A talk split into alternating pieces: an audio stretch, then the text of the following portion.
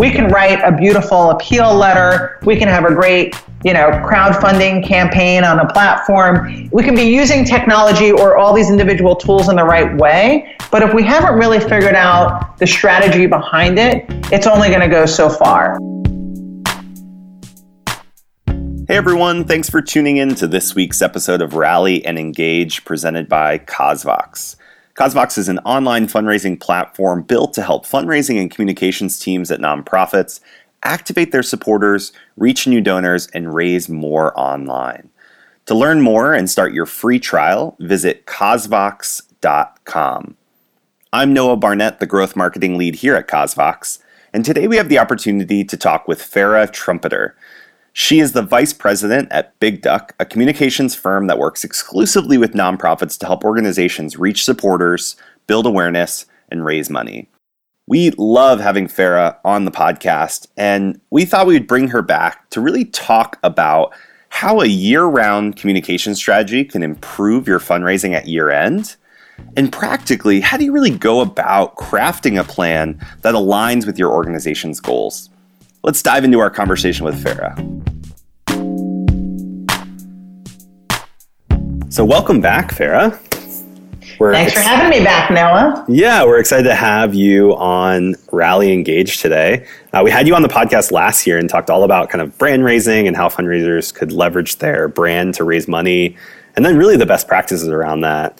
Uh, for those that are listening to this episode, if you're interested in hearing that episode and didn't have the chance, uh, you can find it in the show notes included in the episode description below. We'll include that. It was a great conversation, really insightful for me, and kind of really helped craft some of the thinking on how we even thought about what we were doing um, here at CauseVox last year.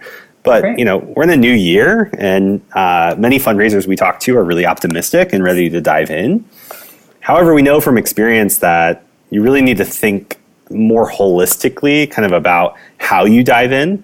Um, and that's some feedback we really get from people is like, I'm eager, I'm excited. You know, last year didn't really go as planned, but we really want to dive in. Um, and how to do that well is something we've been really kind of exploring and unpacking here at CauseVox. And we just thought you would be, you know, a great person to tap for that because you work with nonprofits all the time um, doing just that. So uh, today we really wanted to kind of dive in with you and talk about sure. you know communications plans, but then also how you can really prepare for year end now. You know, we talk a lot about year end and how it's like a, the best time to fundraise, but that those planning really starts now for that. And we really want to tap into your planning starts January first. Yeah, so we're already late, um, but there's still hope because it's still Q1. Um, and so, anyways, we want to kind of dive into this. So, I'm excited to have you on again. Uh, your experience has been incredible, and your friendship and partnership with CauseVox has been great as well. Um, uh, but as you look into the year ahead, what opportunities really stand out as you've kind of uh, looked over the horizon that you see for nonprofits, especially around communications and fundraising?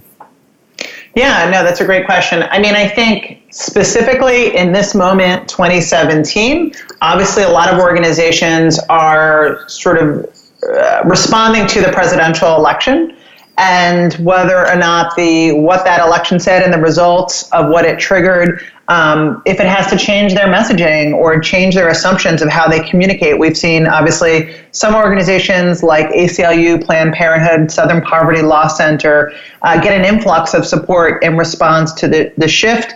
Um, other organizations just really sort of having a lot of concerns if they will lose funding other groups, depending on sort of where they lean, if, if they lean a certain direction, um, seeing a different kind of boost. So I think this has been certainly a moment in time where um, some were surprised by those results and are tr- having to try and sort of rethink um, what it means for them.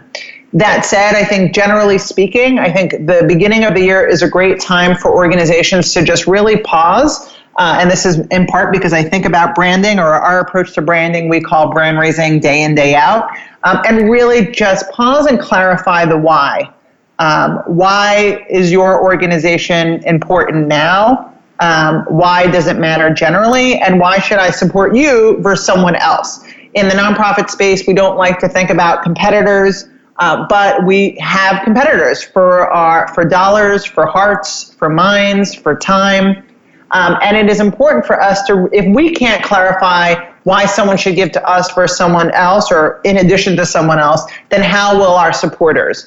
And it's the, you know, if you can clarify that at the beginning of the year, then weave that through your communications. By the time year end comes around, you've got a much better shot of someone giving to you. And the ironic thing, you mentioned competitors and how we have kind of this like intolerance for that word in our sector. And it's almost like, no, we don't have competitors. Everyone's trying to help the world and like all of this. And that's just not like that, that can't be the case, you know, as you kind of look forward. And I think you, you said that well. And how I've really seen it is that uh, nonprofits almost use it as like, oh, we don't really talk about competitors. And it's not necessarily because they don't realize they exist, but they almost don't know what their unfair advantage is against mm-hmm. those people, or even like why someone would give to them over a competitor, or why their programs matter and should get someone's, you know, if I only have thousand dollars a year to donate to you know charitable causes and good causes why should I give you my money over some of the other pressing causes of today? And yeah, those, and those it's not even just yeah, and it's not even just sort of, well, because 93 cents of every dollar goes to our programs or some of those specific things, but it's also at the essence of, of who you are. There's a great TED talk and book from Simon Sinek that you can include in your show notes. You know, start with why. Absolutely. Um, we're, we're, so, um, you see, his talk is really about the for profit world, but you see this even much more in the nonprofit world. We quickly go into the what and the how. This is what we do. This is how we do it. We have this many, we're serving this many people. We're in this many locations. We're helping these specific communities. But why? What, what is the essence of what you're trying? What's the problem you're trying to solve? How are you doing it? Why is your approach different? And, and at the heart of it, what is the big idea that's guiding everything that you're doing? Are you, um, you might be a food bank, but at the heart of it, you're about ending hunger. You're not just about distributing, you know, food uh, from certain places. So, what is that why? And again, as we can sort of figure it out, starting thinking about our brand, but really weaving through all our communications, not just our fundraising appeals, but everything that we're putting out there. Yeah, and I think that really brings me to kind of the next question I wanted to tap into is you brought up my least favorite marketing campaign.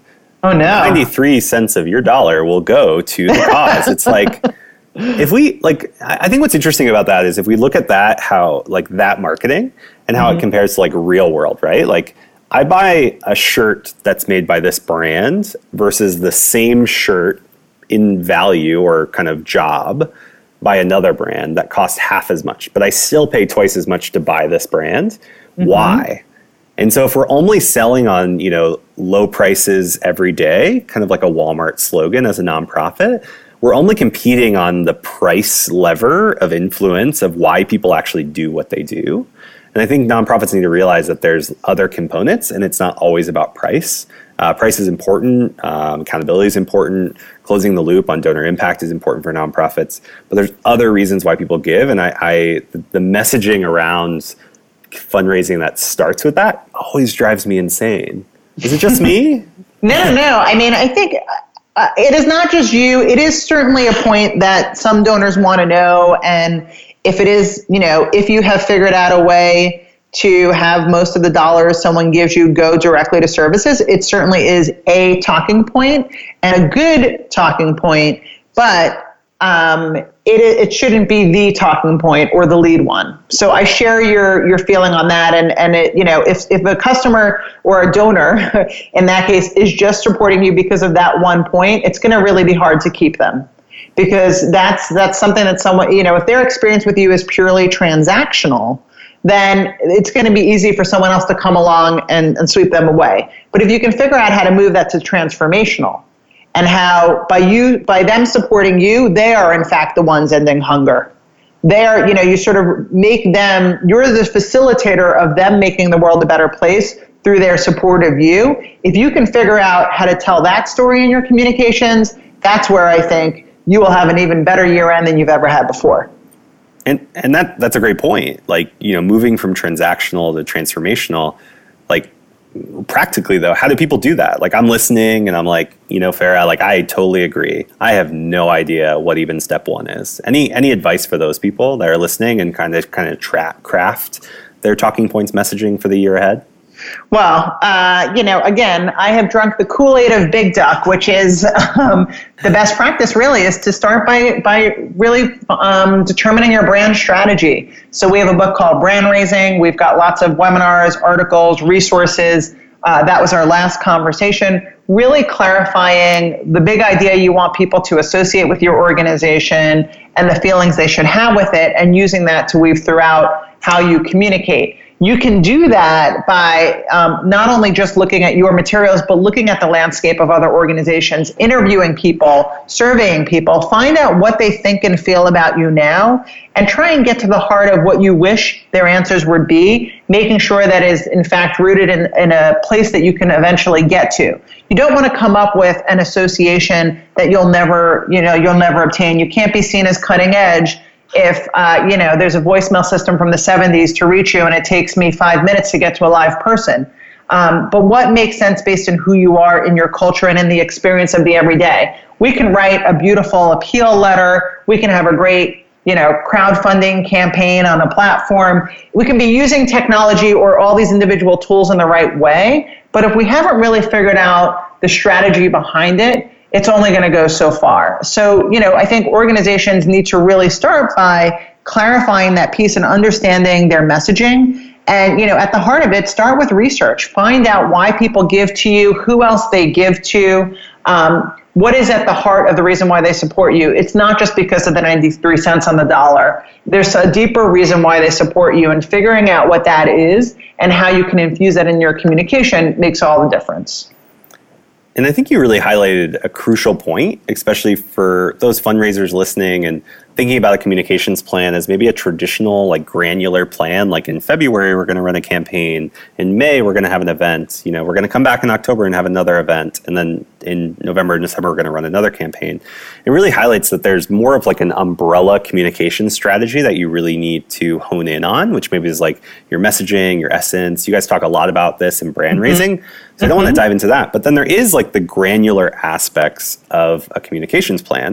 Yeah. And we already alluded to it at the beginning of the conversation where this can't just be you know around year end or this can't just be the one annual campaign you do a year your communication plan must kind of include year-round donor communication mm-hmm. um, but h- how should you approach that we get a lot of questions that say like how much is too much like what mm-hmm. if i don't have mm-hmm. anything to say is there right frequency mm-hmm. or cadence how do you advise people to kind of on the granular practical level of like how should they be thinking about maybe things they've done historically, but then also how they maybe need to create new things or new reasons they need to communicate and talk to their supporters. So there's a lot of I'm I'm swirling around around a lot of ideas in your question. So let me let me tackle a few points uh, and see hopefully if I've answered Swirl that. away, Farra. It's, it's, it's only Wednesday and you're already swirling, exactly, man. Exactly. I swirl every day, whatever that means. Um, I want to first start no going, going back to um, sort of again the, the approach to donor communications planning. Um, I would say, sort of at the heart of it, you want to prioritize one goal and think about the destination. So, right now, we're having this conversation in March. Um, if we are think, if we can think for a moment about where we want to be in March 2018, what that destination is of where we want to go, and then be clear about, or maybe you know, March in 2020, uh, go a few years ahead, and then guide the plan around that. So that goal might be something like be seen as the charity of choice among, for X issue or among this audience. Um, and we want that goal to be rooted in some analysis of our current situation. We often help organizations conduct a SWOT analysis strengths, weaknesses, opportunities, threats, knowing both where you are now and what's happening in your landscape. Where are there shifts you need to be aware of? And as you're thinking about that that world and that destination, you then want to develop strategies, which I like to think of as the roads to your destination. So, for example, one strategy might be to be seen as a thought leader or to make it easy for people to get involved. Um, and as you have those strategies, you then break them into tactics. Um, and along the way, you're naming your audiences, you're clarifying who they are, what they want, when and how they like to communicate who else they give to, and you're creating personas. And you're using those personas when you do make those day to day decisions. And with that, then you create that work plan. Then you have the calendar, but, but even before that work in that calendar, you need to know about responsibilities.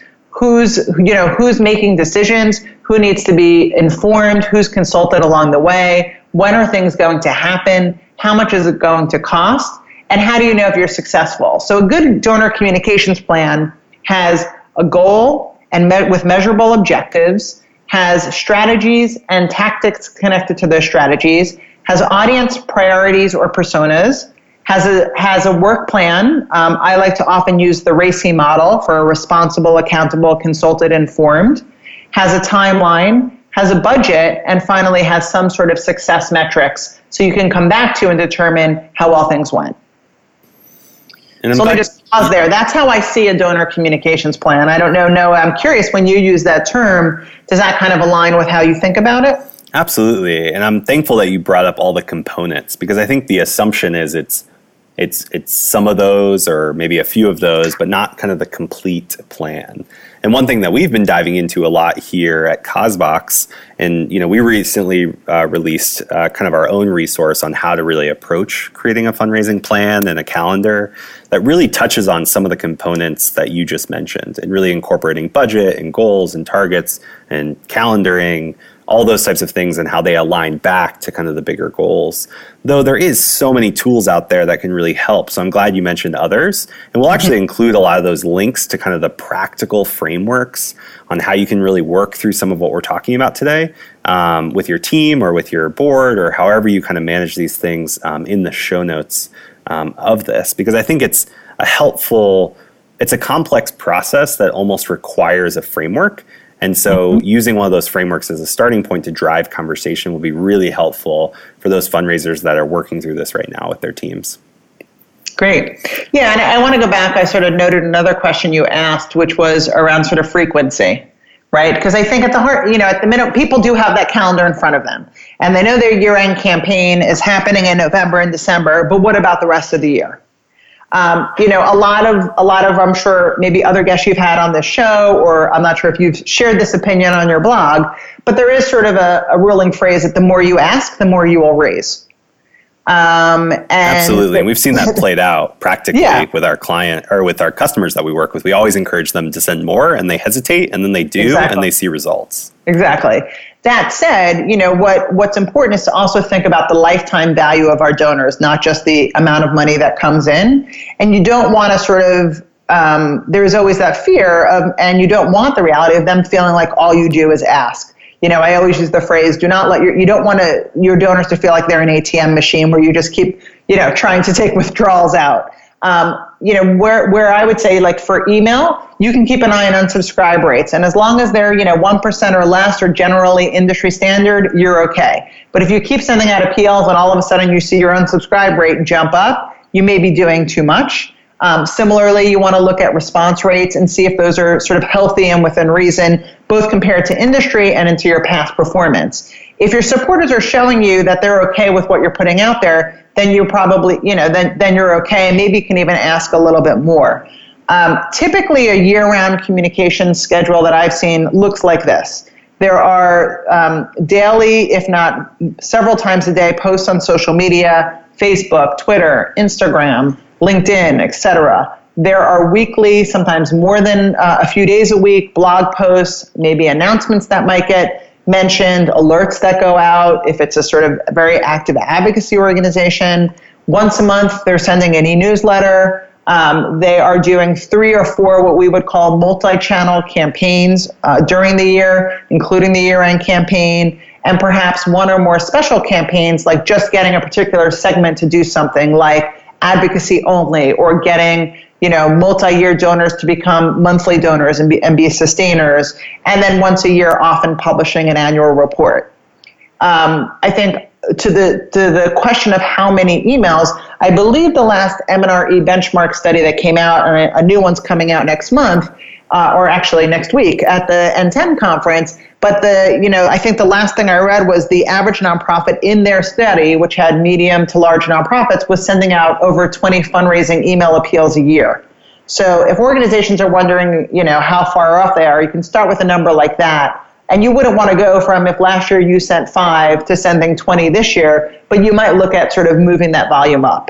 And that's a report that I think is super helpful to kind of Yeah. address some of these questions. Benchmarking is always something that maybe we don't talk as much and frequently about um, in the nonprofit space, but I think benchmarking is something that's really important and can kind of help you even have conversations internally and resolve debates that are just based on opinions. Um, and I think that's something that you know the M&R report. I'll include last year's, um, and then we'll, uh, we'll all, we always talk about the new one when it comes out, um, and many others do. Uh, so be on the lookout for those types of things, and I'll include last year's in the show notes for your reference. All of this is super helpful, um, and I think uh, really getting this nailed early on in the year, and like you said, ideally, you know, January one, is really important. And so I'm glad we could kind of dive into that today. Um, as we close, uh, you know, just because we have you and your time and you kind of study and keep a watch and a pulse on this, uh, a question I'm interested is, and I asked differently last year. Last year, I would maybe have, would have phrased this question, you know, what do you hope nonprofits invest more in in 2017?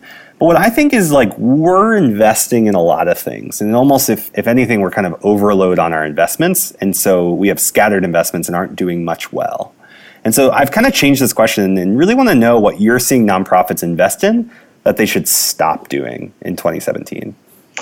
Yeah, I mean, I, I was thinking, I've been thinking about this since the last time we spoke, and it's it's a great question. And I'm not sure if my my response is exactly what you're looking for, but I honestly wish nonprofits would stop competing with themselves. Right. So if we don't like thinking about competitors in the space, we certainly don't think about how much we compete with ourselves. And by that I mean, um, you know, we think a lot about brand architecture. So I might know your run, walk, ride event, or I might know the program you do in this location, but I don't realize it's part of a larger whole because sometimes we over brand our programs to the point where now people don't even realize they're part of us. Um, and we've confused the audience. The other thing is we sort of sometimes start, we have all this infighting. The marketing team or communications team doesn't talk to the fundraising team, or the development department says, this is our list, you can't communicate to them, and the marketing, you know, and the marketing team controls Facebook, and development can't ever write a post there. Um, your donors don't care whose list they're on, what program, you know, what they want to do is advance your mission and get to that ultimate vision of what you're looking to do end hunger, bring peace to the world, you know, create love and support and harmony, whatever it is you're trying to do. And I think we need to stop, we need to pause and ask ourselves, do we have too much infighting or are we competing with ourselves? And look at a better way to tell the story collectively and, and use communications to advance our mission, not confuse our supporters. And that's a great word. And I've heard it recently talked about how nonprofits really struggle to build cumulative advantage because they mm-hmm. do engage with their supporters in so many different costumes in some mm-hmm. ways. Mm-hmm. Um, and so when you you know have people come to an event and then you follow up with an email, they're like, "Why are you spamming me?" Because they don't make right. those connections. And so I don't think it's even just the branding issue. It's also making sure that your organization has enough play and presence and prominence at any time you are kind of speaking in, whether it's through email or whether it's at like a 5K fundraiser, or even just because of the world we live in, it's something we see here at CauseVox a lot is more and more your f- supporters are actually going out and fundraising on your behalf. Right. And how can you resource them well so that they can represent and advocate for your brand and build cumulative advantage or at least contribute to that in a way that's really effective. And it's something that we're exploring a little bit more. And how do we actually kind of help navigate that? Um, so I think it's a great, great answer and really what I had hoped for with the question. So always great insight, always learning Yeah. so much from you, Farra.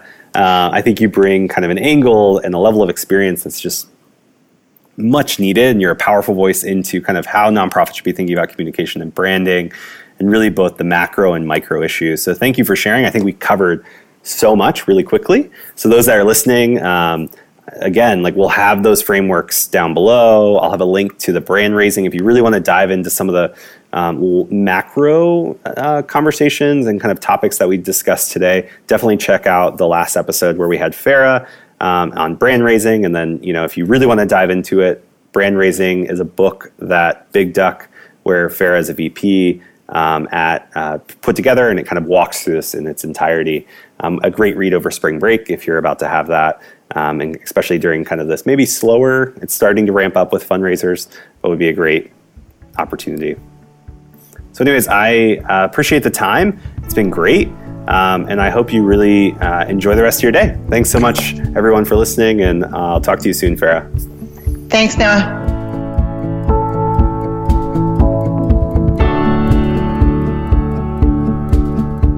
Thanks for listening to this week's episode of Rally and Engage. You can find other episodes on iTunes or on our website at causevox.com slash podcast. While there, don't forget to subscribe and leave us a review. Reviews are extremely helpful and will ensure the show gets seen by other nonprofit leaders. We'll be back next week with another guest who is serving in the trenches. We'll see you then.